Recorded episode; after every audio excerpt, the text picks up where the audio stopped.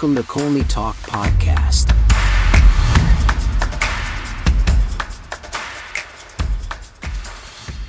Hello, everyone. Hope you're having a good weekend. You are listening to Colney Talk Podcast, a bite sized show. I'm your host, Alex. First time guest, thank you for joining and welcome. And to my returning listeners, always glad to have you back. On this bite sized show, I talk a little bit about Arsenal game and I pick out my top three Arsenal players who I think were great in the game and one player that I usually consider the other guy who just had a poor game or, or not good enough. Let me start with a question, or a few questions rather. Why haven't we gotten out of this bad cloud over our heads? Why can't we play angry or better yet, with some strictness in this player's mentality?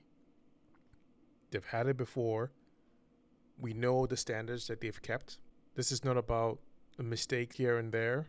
It's not about mistakes entirely, but all about concentration, focus, understanding what's at stake right now, or rather, understanding what is required at this current stage. It looked like the last two games were not enough for the team to get back into a winner's hunger.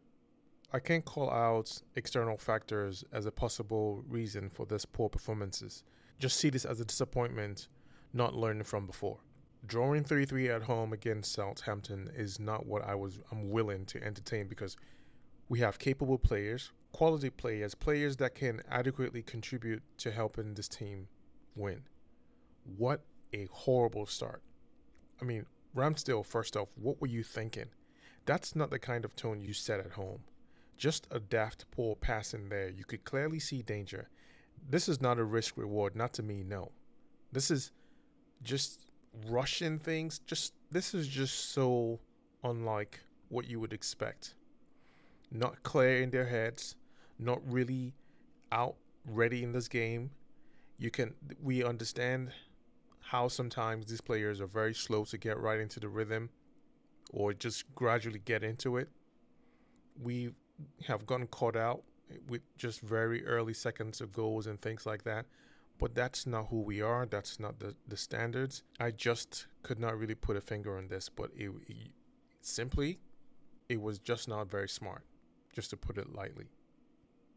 Arsenal started causing so much of their own problems they looked like a shadow of themselves. But then they just gradually had to start correcting things. It started to look like the body language I recognize on some of the players with a hunger of urgency. Martinelli looking electric on the ball, too much to handle on the left side. Arsenal started causing a lot of problems, but then we couldn't contain the vulnerability on our side of defending. We got cut out in the loose ball trans- transition I look back at the I look back at the entire defense defensive crew. They were so pedestrian, no urgency to close down, just bad from all of them. It was a big miss not having Xhaka. I've said it in previous pods about how crucial he is as a vital link between the defense and attack. Partey was overrun in the middle because he was doing the managing all alone, which was our biggest vulnerability. And so the players were working the problem, trying to get themselves back into this early funk, if you'll call it that, that they were trying to get out of. They really dug themselves in the hole, I'll tell you that for sure. Trying to find a very good response. And they did. Very lovely cross by Saka and for Martinelli to really punch it right in, scoring with authority right there on that one. It's not easy to fill in Xhaka's role, especially when the team is really up against it. Fabio Vieira was swimming in the ocean here on what he had to do he has very good attacking qualities, but on the defensive side, and that defensive awareness is lacking. And I'm not calling him out on that. It's just a situation that he had to handle. And given the situation that we were in, it was just too tough for him to really come in and, and contribute in the way that we would expect Xhaka to do. But the boys were flying. They had to, obviously. The players kept climbing. Saka grew into the game. Southampton players literally had to knock Saka down just to stop him. I mean, a couple of yellow cards were the only ways that we knew that they had to get their attention for these defenders. I like how the front line were attacking. I thought Odegaard could have done more to disrupt their midfield, but I guess we had to rely on our, our game plan. You know, just after conceding those two goals, there was just so much that we had to really do to re- to get alive. I mean, to get back into the game. The players looked more alive, but it was all dominance as I expected this team to be, but nothing to really convert it in the goal in that early stages. Southampton were also trying to fight, and the players looked more alive, but it was all dominance as I expected this team to be. Southampton were trying their most and they were fighting as well in the game, trying to make things one dimensional for Arsenal, but the team resisted and we pressured them into their own defending. We had several chances of the ball getting to the net from Ben White's header that was cleared off the line to so many Southampton shirts taking body shots. The outlook was so much of Arsenal really, you know, firing the shots and really trying to convert them into a goal, which is what you want. And we threw everything at them, but you know, nothing could really come out of it other than that first goal that we had. And that was it for the first half. Second half, you could imagine Southampton were trying to protect their lead at the time, which was a 2 1. Arsenal pinned them back in their own half whilst moving the ball between sides, whipping crosses in the box. Jesus, I think he took so many bad angles and positions in those crosses. He he tried to do a lot in this game, but it just was not clicking for him in my opinion. He was not like his sharp, very chaotic, like impactful player like we know him to be. Uh, there was just something that didn't look all clicking for him, but he kept, you know, running himself to the ground here in this game. We kept trying different passing combinations. We really got them in their on their heels. We and and I wanted that to convert into goals in so many ways. Wave after wave, Arsenal kept crossing into the box. No goal yet and we made a change to really make an immediate impact, which I definitely understand, and much earlier into the game, because obviously we couldn't see ourselves losing this game and the situations that we were we were in at the time. It was all ball movement. We lose the ball, concede a corner, and the goal.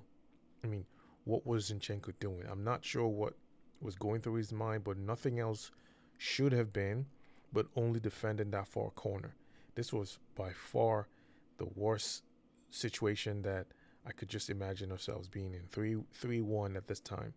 This was far from any possibility of any prediction going into this game. A very heavy mood of devastation for the fans and the players on the bench. Like you could see the stadium, everything just looked so horrible.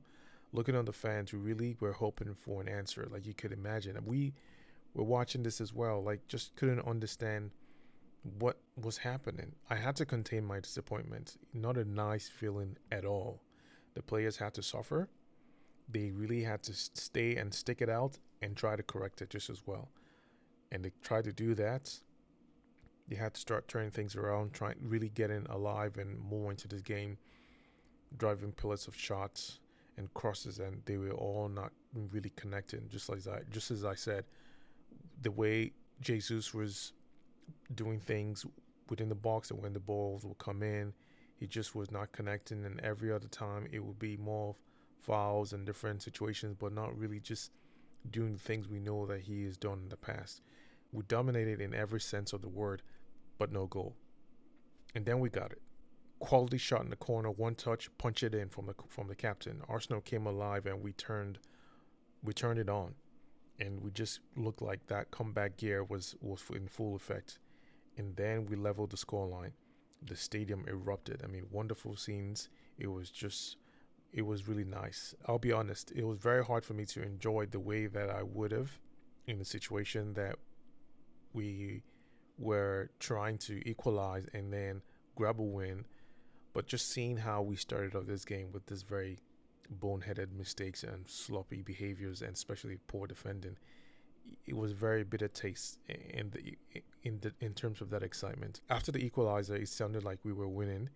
In a true sense we had that winning spirit back on our backs and we were doing everything. We had chances there there was so much excitement and hope.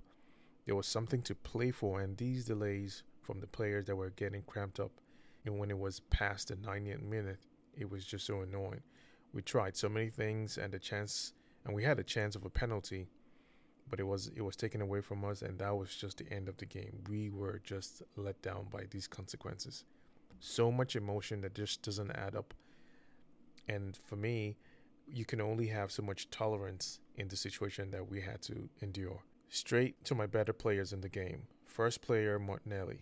He played really well, great goal, and his crosses would have led to much more. We'd have we, we would have had a couple more goals. He was very electric, and the main man in attack, causing the others to come alive and cause havoc. I like what I saw from him today.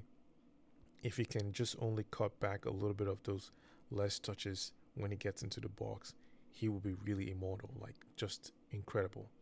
My second player, Saka, the other terror on the right that just had to help us help dig us out of this mess that we were in. The only way I saw Southampton trying to stop him was really gang tackle and hard push offs and just doing things that were not, you know, I mean, just they tried every other tactic to to slow him down, but that just didn't work at all. I'm glad he wasn't taken out the game. He was someone that you just couldn't take off if you needed a response of a goal, and I'm glad he was there. Brilliant assists and a great goal. So such a good game for Saka. My third and final player, Odegaard. Although he grew late in the game, he was the driver to our comeback. The man in the ball. You can see him calling for it, really staying on that edge of the box when he was, you know, whipping across or really keep the attacking players in in the positions where he would just you know pass it off and get them driving right in.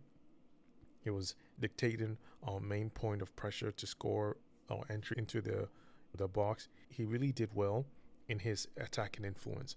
I just wish he tossed it a little bit more when coming back and defending, you know, and trying to slow down the midfield when we were kind of overrun. As I've said, Partey needed all the help he could from the defensive side, which if we had Xhaka, it wouldn't have been so much of a problem. Great work from the captain. I like everything that he did and how he just kept rallying the crowd and the team. And you can see all these were not didn't go to it didn't go to waste at the end. My other guy today, Ramsdale, without a doubt. What a boneheaded mistake to affect the players opening the game like that. He just created that hole and most of the players just fell right in. I just can't accept that. Defensively, we were poor the defensive crew was just lax in their concentration in different situations. Like I said, one or two mistakes can really cause us the game, which it has in the past. I wouldn't really knock them on that. It's the rebounding effect, how you fight back, the situations that you put players in. Ramsdale in this situation, he just did something that just systematically affected the players for a long stretch of time. And just, I mean, again, I understand risks, but this was a very poor thinking on his part, so he takes it all on himself. Some positives I'll leave you with. I liked the, t- the team's spirit, the fight, the togetherness, and determination to win. I expect these lousy mistakes and lack of concentration out of their bodies now. There needs to be some fire to, to make these players uncomfortable that would drive up their focus. I want this team to achieve something great that we haven't done in a while because I'll continue to back them no matter what. But we'll continue to do our part to hold them accountable, which is the standards. Martinelli, Saka, and Odegaard make up my top three, and Ramsdale the other guy. And with that, folks, I'll leave it here for now. Talk to you all later.